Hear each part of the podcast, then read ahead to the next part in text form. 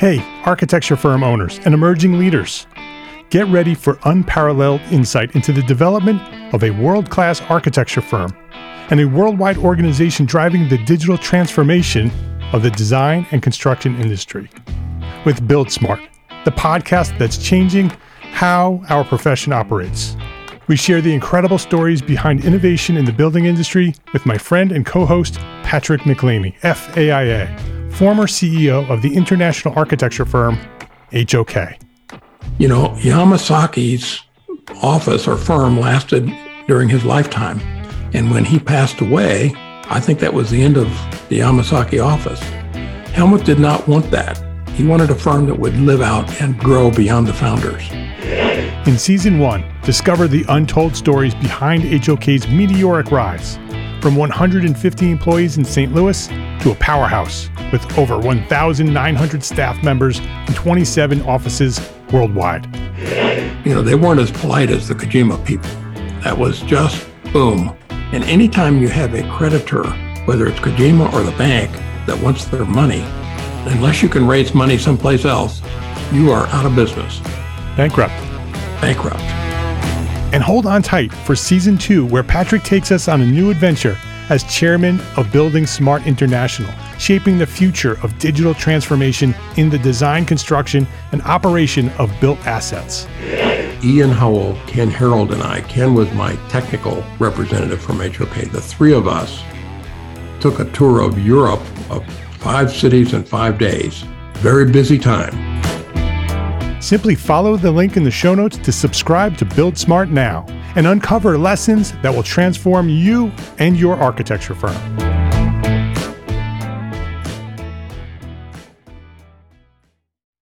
My name is Mark R. LePage, and you are listening to Entre Architect Podcast, where each and every week I speak with inspiring, passionate people who share their knowledge and expertise, all to help you build a better business as a small firm entrepreneur architect. This is episode 367 with Jeffrey Sullivan, architecture, development, and New York City's first all electric tower.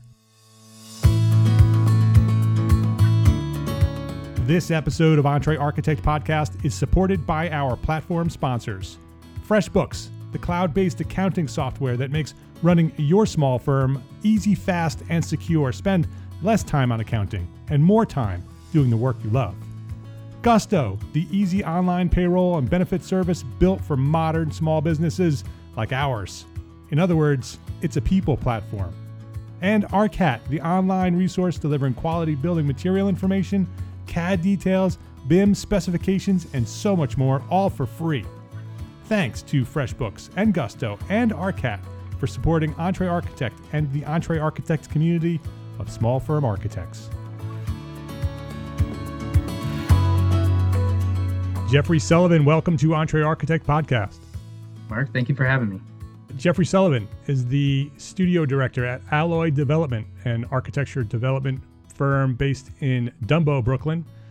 He joined Alloy in 2013, starting as a project manager, is currently overseeing the architecture team on two major projects by Alloy, including Dumbo's last factory to loft conversion at 168 Plymouth as well as a larger block redevelopment at 100 Flatbush, which will present the city's first passive house schools, as well as a 40 story all electric tower. I want to definitely get into both of those. Uh, Alloy is the recipient of numerous awards, and the firm's work has been included in both print and online pub- publications, including the New York Times, Wall Street Journal, Architectural Digest Pro, wallpaper, Fast Company, and more. And so uh, they're doing some really, really interesting work. So I invited Jeffrey to come on here and, and, talk about Alloy and the things they're doing. So Jeffrey, I shared a little bit about you. Let's let's learn more about you. Let's share your origin story. When did you discover your passion for architecture? What inspired you to become an architect? And how did you get to where you are today? Yeah, uh, so that varies a little bit from where we are now. Um, so I grew up in Central Ohio. My parents had a construction company as I was growing up. It was out of our garage. We were, you know, kids answering the phone um, you know, to help keep the business going, kind of thing. So, son of an entrepreneur. exactly, exactly. So it, it was uh, a fun thing to witness growing up and um, be a part of, visit job sites, etc. And so there's there was a love for construction from very early on. Um, and so as I grew and matured and you know learned more in, in uh, education, etc., uh, I quickly realized that I wanted to become an architect. And so to do that, um, you know, I found uh, Washington University in St. Louis for a graduate program. And what I really loved about it was it had a uh, both an architecture and a construction management um, master's degree. So I went there and um, major had a master's in both of those, and um, came out just looking for where I could go next. Did you do the architecture and the construction management degrees simultaneously? Correct. So they were. I had a master's, um, or a sorry, a uh, bachelor of fine arts in undergrad, and then mm-hmm. for graduate school did both of those um, together at the okay. same time. Great. And then um, one of my professors along the way was um, Jared Della Valle, who is um, the founder of Alloy, and kind of started to introduce me to this development uh, and architecture um, combination that we can get into a little bit about Alloy itself.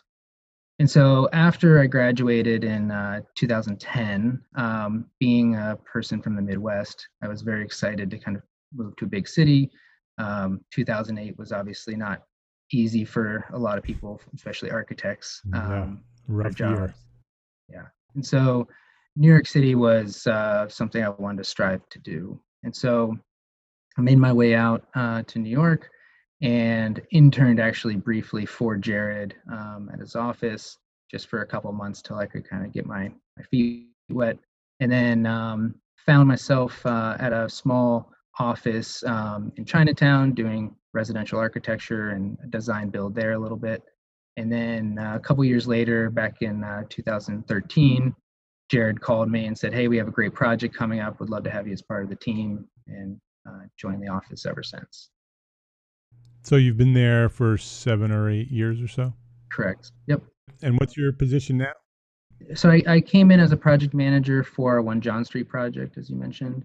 Um, and it kind of, we were a smaller office at the time. We were probably um, six people or so. Um, and over the years, as uh, we've grown as an office, um, now become essentially the studio director.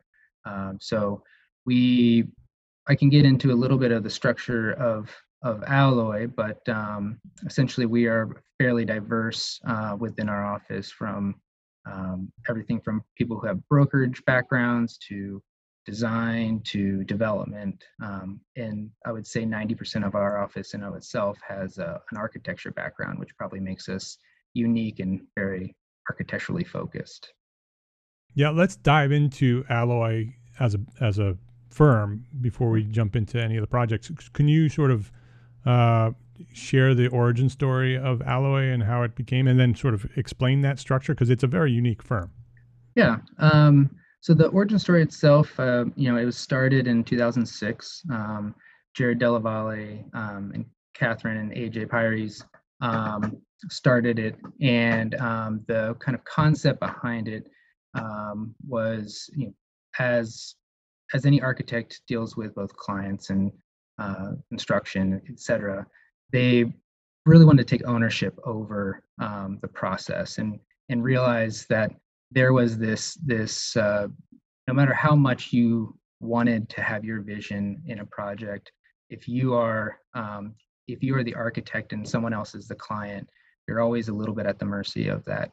And so by taking this ownership it gives you opportunities to then start to control the narrative and start to create your own trajectory and you know really be able to put the values of um, the architect into the project, which I think really was exciting for everyone involved in the process. Um, so that was in 2006, and a handful of projects we did that were on um, over by the High Line, and then we started to make our way towards actually where our office is in Dumbo, which is um, in Brooklyn.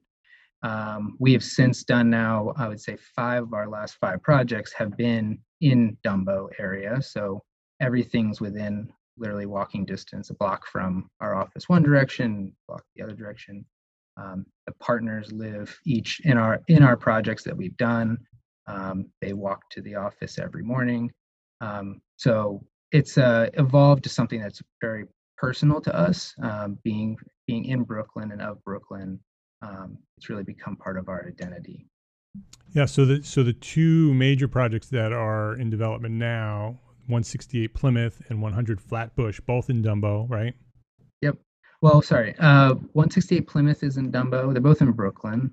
Uh, 168 Plymouth is immediately adjacent to our current office, um, and it's a really interesting project. The 100 Flatbush is just in downtown Brooklyn, um, all less than a mile from our office as well. Um, 168 Plymouth is really has been a really interesting um, you know opportunity for us because it's while we have a lot of experience in Dumbo dealing with um, traditional um, warehouse buildings that are, get converted. Um, this is probably one of the last loft conversions in the neighborhood. It's a historical district. Um, and so there's not a lot of opportunity left for, for buildings like this. And so we were really excited to have this opportunity. We've been having our eye on it for a while. It's, um, it's a really beautiful combination of buildings. They were, uh, they were part of the Masury Paintworks. So they, from 100 years ago, essentially did paint production here in these different building typologies. So it's combining a wooden uh, masonry construction with factory daylight concrete construction, which was um, a challenge in and of itself, um, on top of putting two additions on top of each one of those. Can you explain a little bit about Dumbo and the history of Dumbo? And, and because you're talking about how these buildings are being converted, what was Dumbo prior? Also, for anybody who doesn't know, can you explain what Dumbo means? Sure. It's a, an acronym. Yeah. Um, so Dumbo itself is uh, an acronym for Down Under Manhattan Bridge Overpass. So we are um, on the northern edge of uh, Brooklyn at the water at the East River, looking uh, across at Manhattan. It's a little disorienting because the, the river turns in a funny way there, but um, we are where Brooklyn Bridge and Manhattan Bridge essentially dump right into um, into Brooklyn. So it's a very unique location. Um, you know, for a long time, it was shipping and a very much a port area, butts up to um, an area called Fulton's Landing, and the other direction is a Vinegar Hill. And so it's a really um, has a really rich history to it. Um, in the last, I would say, 20 years, changed pretty significantly it was uh, it took a while till people really noticed that actually being looking at Manhattan is one of the best things you can be doing. Um, and so when you kind of just step back from the city a little bit, you get this unbelievable view of Manhattan. And on top of that, there's an amazing history of the building building stock and um, structures in the area. Lots of industrial warehouse type of buildings, right? Yeah, a lot of industrial warehouse you know some vacant lots that have become popped up to be new buildings like our one john street um, which is on the waterfront uh, that we completed now five years ago um, but yeah so it's a it's a old industrial building um, and yeah a lot of the offices have started to fill the locations et cetera in in these areas and residential condos uh, the streets are old cobblestone streets that are um, still in existence and getting repaired and it's a really beautiful area. Yeah it dates back to the to the colonial era. It was it was part of the colonial port of of manhattan. It wasn't the manhattan port it was the brooklyn port um, but it was that same same area. So you have history from the 18th century all the way up through today in that area. Yeah and i think it's part of um, the architectural challenges we find too, as you can imagine, when you are renovating a building that's 100, 120 years old. Um, there's all sorts of discoveries and gems through the process of what you, um, how you adjust and tweak, and how you either bring out the qualities of it or you address them in various ways, which is all part of the excitement in the process. Yeah. So talk talk a little bit about um, 100 Flatbush because that's that's very unique. Um, you're talking about passive house schools and a 40 story all electric tower. And so let's talk about that project. How did how did that project come about and and talk about the you know the uh, the um, program of that project. Sure. Yeah. the The project itself is um, has a bit of history um, as well. You know, we probably five years ago uh, we started assembling parts of the block. Um, it's a very um, strange block in the sense it's um, more trapezoidal and it is cut by Flatbush Avenue, which is a pretty big thoroughfare through um, downtown Brooklyn, proper downtown Brooklyn. There's the Barclays um, Center across the street. There's uh, Williamsburg Savings Bank, one of the more um, historic towers um, built in Brooklyn.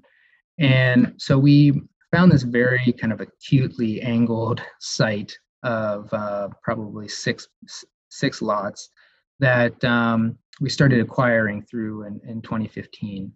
We were um, approached through a uh, request for expression of interest from uh, the Educational Construction Fund. They're a city, they're a state agency that essentially leverages um, city-owned assets to build new schools.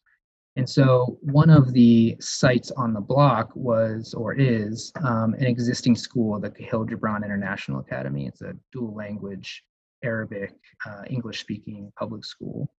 And their facilities are in uh, buildings that are from 1860, 1890, et cetera. And um, they are, while they're beautiful, they are not proper school, modern day schools. They don't have accessibility, they don't have a gym, they don't have uh, assembly spaces. And so they said, hey, let's um, work together to upzone the site uh, by increasing the floor area ratio.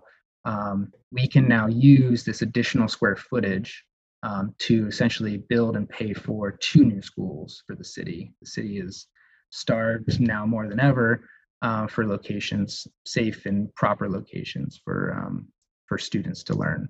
And so working with them through a lengthy, what they refer to as ULURP process, um, with the city and the um, community boards, you know, we probably took on a two to three year process of, um, you know, 100 plus meetings with community members, uh, stakeholders involved within the local community, um, the city themselves, to essentially rezone uh, an entire city block. So we've now um, gone through the rezoning process. Uh, we finished probably two years ago. Um, the site now is capable of holding up to about a million square feet. Um, it's a, in what's um, very unique about it is it's a two-phase process. So the the existing school has to remain in operation. We're building a new school, a new tower first, and then once complete, the students move over, and then we can build our second phase. And so that's kind of the entitlement summary of how we landed where we did. The architecture and kind of aspirational part that we got into was um, what came next. And so for the school itself, um, we we're not the designers of it. We're um, developing it with the Educational Construction Fund. Architecture Research Office is the uh, are the designers for the project, and in conversation with them, the city, um, the school construction authority, who actually you know, manages schools in New York City um, once they're in operation, the public schools. Um, we were talking with them on how we can really push um, the envelope on what a new school means. And I think ourselves and the city got really excited about the possibility of a passive house school. You know, they um, they have ambition for you know they're owning these for 100 years or however long these buildings. And so for them the idea of having a school that is um, you know low energy use long term can maintain itself is exactly what you know a modern school should be. Um, so that sort of set the standard and, and something that we've been pushing through um, over the past year or so uh, with our with our sustainability consultant Thornton Tomasetti to really do the modeling and, and, and, get through that process, which has been a, an interesting um, process in and of itself. We will return to our conversation after this quick break to say thank you to our platform sponsors here at Entre Architect, FreshBooks, Gusto, and ARCAT. There's a lot to love about being an entrepreneur architect, but trying to figure out our financials on our own no, it's not one of them. Luckily, there's FreshBooks, the all in one accounting solution that's built for businesses like ours. FreshBooks takes all the not so fun parts of running a business, from building and tracking invoices to organizing expenses to managing online payments, takes all of that and automates it and simplifies it, saving you up to 11 hours a week in the process. FreshBooks has your back at tax time too. With a ton of reports to choose from, you'll know exactly where your business stands, and you can easily hand the keys off to your accountant so they can take over when it's time to reconcile everything for the year. So try FreshBooks for free for 30 days. No credit card required. Go to freshbooks.com slash architect and enter Entre Architect in the How Did You Hear About Us section so they know that you came from Entre Architect. That's freshbooks.com slash architect and let them know that you're a member of the Entre Architect community. Running an architecture business is hard. Endless to do lists, employees to take care of, and your ever present bottom line. So, first of all, kudos to you for staying on top of all of it. And as a listener of the Entre Architect podcast, by now you already know about our friends at Gusto. Gusto built an easier and more affordable way to manage payroll, benefits, and more. They help over 100,000 businesses with tasks like automated payroll tax filing, simple direct deposits, free health insurance administration, 401ks, onboarding tools. You name it, Gusto made it easy. And they really care about the small business owners they work with. Their support team is attentive and helpful, and since money can be tight right now, you'll even get three months free once you run your first payroll. Just go to gusto.com slash architect and start setting up your business today. And you'll see what I mean when I say easy. Again, that's three months of free payroll at gusto.com slash architect. You're going to love Gusto. Get started today at gusto.com slash architect. We are well underway here in 2021, and still, no word from most trade shows. We can't wait around for news on which event is proceeding, which is postponed again, and which are canceled. We still need our continuing education credits. And let's not wait until December like we did last year. Let's start planning right now. How are we going to get our 2021 continuing education credits? Our friends at ARCAT can help. Along with manufacturer product information, specifications, CAD, and BIM, all free by the way, ARCAT also provides a list of over 150 manufacturers with accredited continuing education courses. Start earning those credits today at arcat.com/ces. It's another free resource ARCAT provides to make your life easier. Free continuing education credits. Available now at arcat.com/ces. That's arcat.com/ces. ES. FreshBooks, Gusto, and ARCAT. Please visit our platform sponsors today and thank them for supporting you, the Entre Architect community.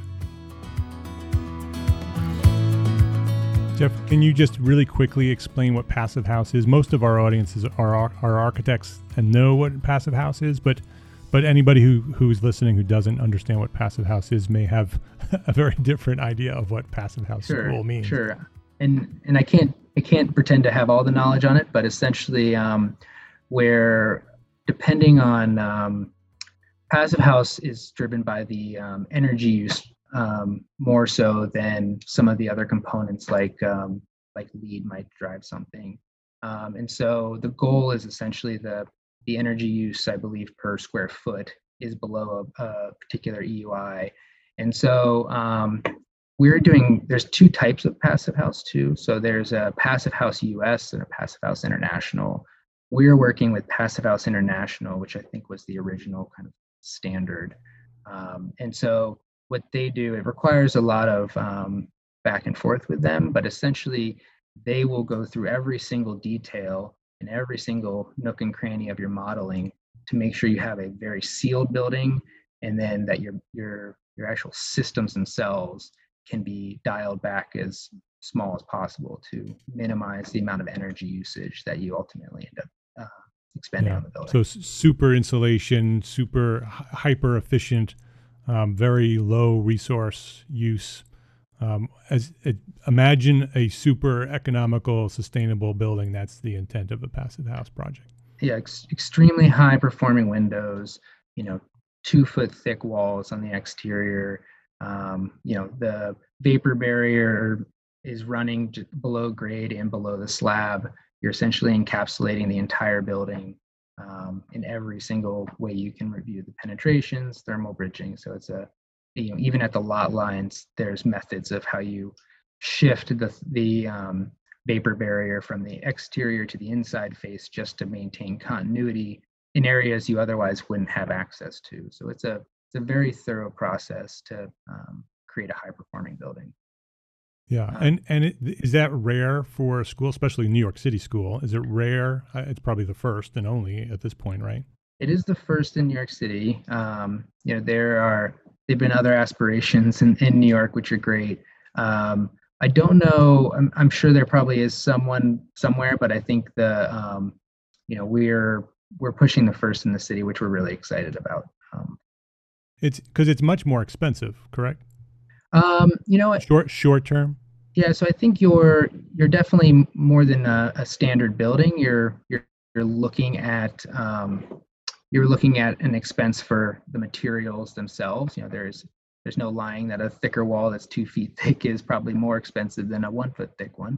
Um, but I think the the long term payback in Right. operational costs and things like that, um, and and just uh, I think it's the right thing to do. Candidly, when you have the opportunity. Yeah, and long term, it will save lots of energy and lots of money, and it's the right thing to exactly do. exactly and the and so i think with that the tower which we are both the architects and the developers on um, we kind of stumbled into an opportunity that we were really excited about which was essentially to do the first all electric tower in brooklyn. Um, it is um, we were working on the project and ran up um, against a little bit of a roadblock block when the local utility company was suggesting um, they were putting a moratorium on gas to buildings because they were essentially trying to push a um, a larger um, pipeline through for approval. And so we said to ourselves, you know, we've always, you know, especially with the climate change and everything going on, that the the carbon impact is is something that we we all take very seriously as architects and in our decisions. And so um, internally and with our consultants, we said, you know, how how hard is it actually to say, you know what, we don't we don't need your gas, we don't need your gas. We're gonna go. How do we go all electric? You know, the, the Tesla of towers in a way, and like, and so we were um, started researching everything we had to do, systems to change. And at the end of the day, it was not as um, complex as one would think. Um, you know, the base building systems, the boilers, things like that, you know, would go to an electric resistance system. Uh, they are getting better and better every day. Um, and so that was probably the biggest hurdle for us. And then, you know, then from there, it was just a trickle down to the other systems and making sure that those all met. So, you know, cooktops in the residential side of things, um, the offices, you know, they are more than uh, willing to kind of cooperate with that using VRF systems and and all sorts of things. So it was an amazing kind of push and to see how once you shift the systems that direction, it actually started to open up also new opportunities for, oh, I don't have to vent this boiler to the roof anymore. Right. now, you know, now that it's electric. So Yeah, Um, and, and and I would imagine there's probably additional uh, uh, square feet, right? A square footage that comes along with that. Then no longer do you need chases for all those pipes and things like that, and, and stacks. Yeah, so the as you know, as as a both the developer and an architect, you're um, looking at every opportunity you can, and so it did start to open up um, these new opportunities, both spatially and otherwise.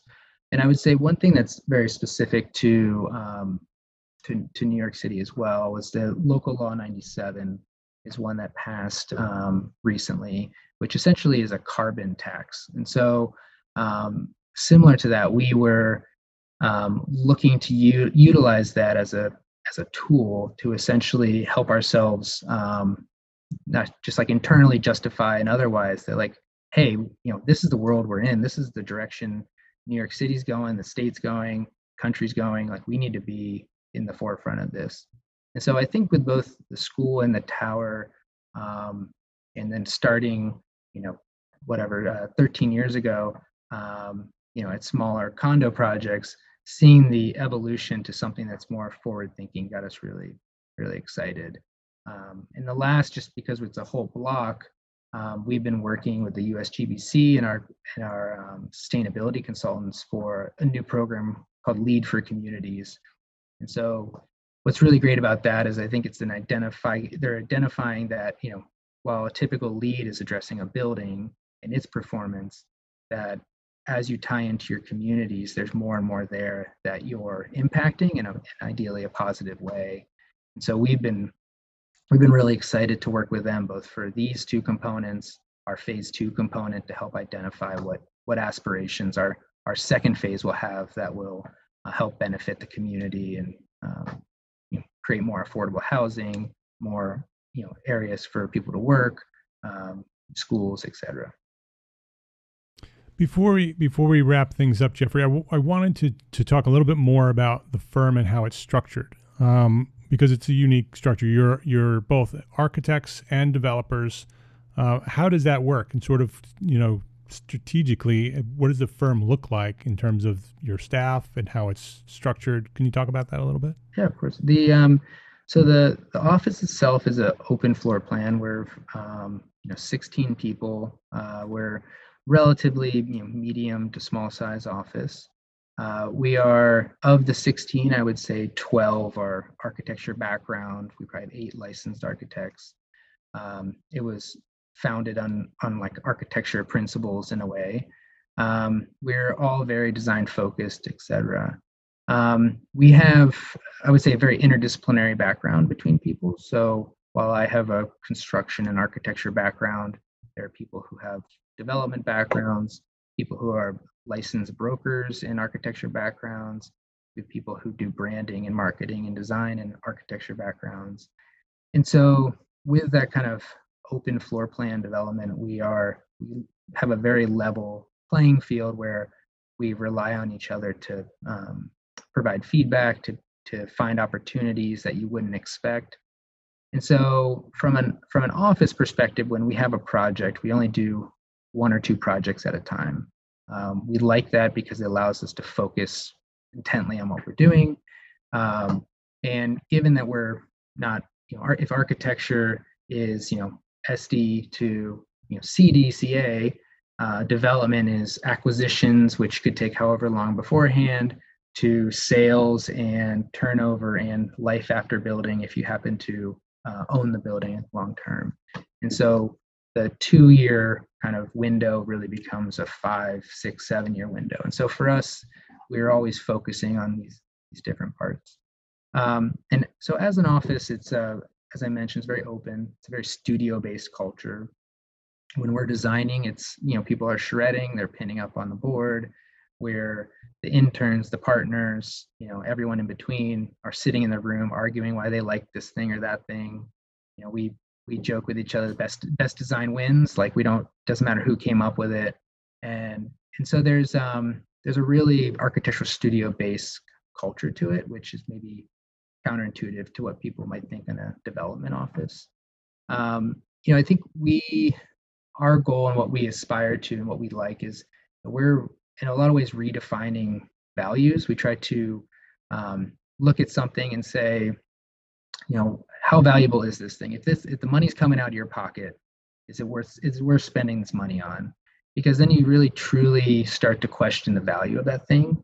And so i think similarly from a development lens we do recognize while someone might say well that doesn't that doesn't underwrite to to give me the most return possible but as an architect you say no no, no like this trust this is worth it. Like the architect in you is like no you gotta you gotta go for this. Like other people aren't doing this. And so there's um there's that architectural you know aspiration within the development side of things within the office. And so we had those conversations where literally all sitting next to each other saying well that didn't you know i don't know how we're going to afford this or that or someone would say um, you know but oh like look how beautiful this is. And and i think with the with the discussions there's a high efficiency too where you're not prepping for a client presentation you're putting a sketch or putting up a digital model spinning around and saying oh i was trying to achieve this and like oh yeah i, get it because we're all coming yeah. from a similar similar background i can imagine that it's very uh, integrated and that that collaborative that that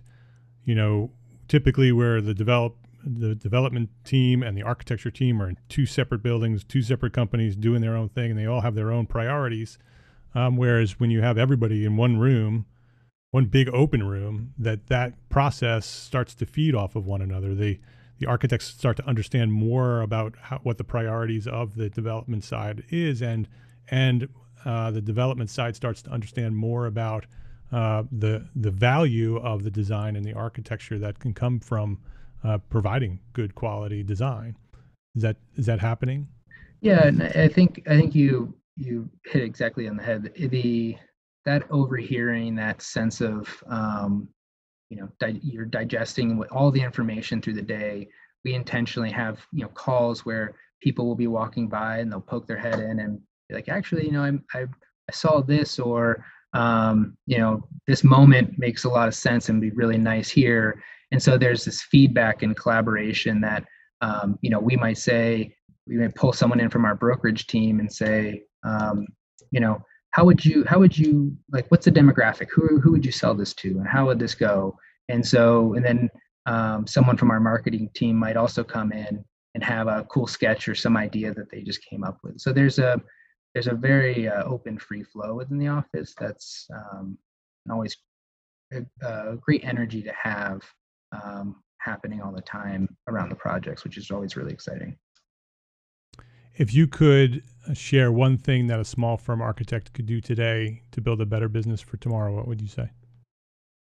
I think selfishly from our own office, I think diversifying your own interests and background is, is really valuable. I think as we've seen, there's people within our office have uh, these varying backgrounds that I think helps you engage with the community in different ways, whether it is through construction or through design or through just meeting people on the streets. But I think it has a lot of value in, in the success of a company. His name is Jeffrey Sullivan. The company is Alloy Architecture and Development. You can learn more about Alloy at alloyllc.com. We'll have a link to that on the show notes. Uh, Jeffrey, this has been a really interesting conversation. Um, I've, I'm a I'm a New York guy who just moved to North Carolina about a year ago, and so I miss my city. I didn't live in the city; I lived outside the city, but uh, I have a little part of my heart there, and so um, it's nice to hear what's happening there and to sort of uh, understand what's happening over in Brooklyn. So thanks for sharing that uh, story, the projects that you're working on, and and Alloy is a fascinating firm. So thanks for sharing your knowledge here at EntreArchitect Podcast. Of course, thank you, Mark. This has uh, been really great. You have been listening to episode 367 of the EntreArchitect podcast with Jeffrey Sullivan of Alloy Architecture and Development. If you'd like to access the show notes or share this episode with a friend, the link is entrearchitect.com slash episode 367. That's entrearchitect.com slash episode 367. I know I ask you every week to share that link, but I would really love it if you could because that's the way this podcast grows. So more architects learn about what we're doing. So share entrearchitect.com slash episode 367 and say, hey, this is a pretty interesting conversation that Mark had with Jeffrey. I think you should listen. entrearchitect.com slash episode 367. EntreArchitect is proud to be a partner with the largest, most engaged AEC multimedia network on the planet, Gable Media. Listen and subscribe to all the shows at gablemedia.com Go check that out. gablemedia.com. gablemedia.com. And today is the final day to purchase the EntreArchitect P2P Profit course. It's the on demand video course that teaches the financial management system developed specifically for you, for architects, and the unique way that we work. You'll learn how to plan for profit, how to track your progress and how to make the adjustments necessary for financial success year after year. We will walk you through everything chart of accounts, uh, the profit loss statement, the balance sheet. We'll give you uh, key financial performance indicators. The entire system is there Enrollment is still open, but tonight is the last night. It will close tonight, Friday, March 19th, 2021 at 11:59 p.m. Eastern Time. That's midnight tonight, Friday, March 19th, 2021. Visit entrearchitect.com slash profit course to enroll. Be well, my friends. Be healthy, happy, safe, and secure. Thank you for listening today. Love, learn, and share what you know.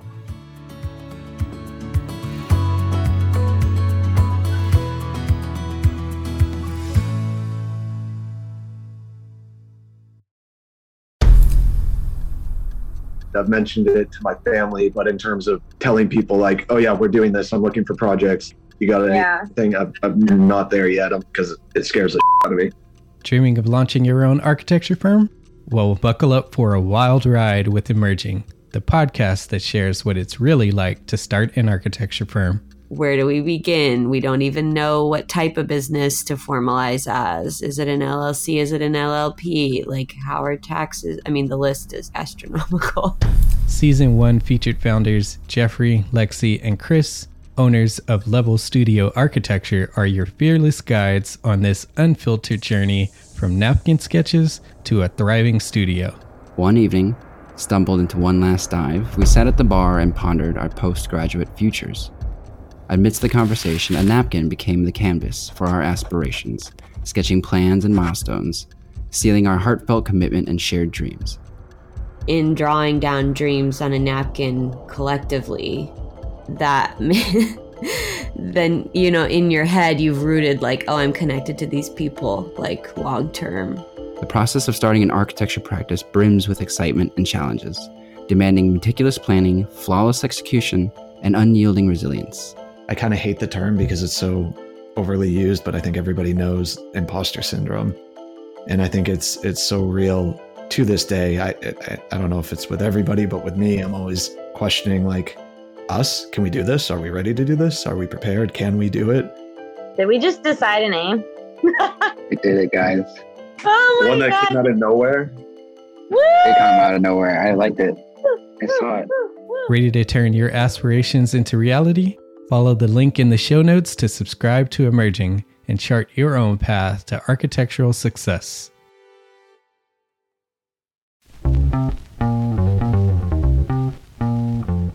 Calling all small firm architects. It's time to tap into your full potential with EntreArchitect's Context and Clarity, where inspiration meets innovation. Hey, it's Mark R. LePage, founder of EntreArchitect, and I'm inviting you to join my two favorite co hosts. Jeff Echols and Katie Kangas as they bring together authors, experts, and thought leaders for electric conversations with entrepreneur architects around the globe. It's not just a podcast, it's a community where dreams meet action. There's a simple equation there. And what for me, what that did, just doing that basic calculation was it allowed me to compare what I had actually saved in my retirement accounts to what I thought a possible projected annual spend might be. Artists are temperamental, so beautiful design is going to be a priority. When the job is done, we're going to actually need to live in the house, not live with the person who designed it. and so uh, for me, the the artistic skill, the architectural skill is most important. And so I would say like that would be 60% of it, if not more gain insights to build a successful practice. Subscribe, engage, and let's redefine your future together. Join the Context and Clarity community, where every conversation adds to your blueprint for success.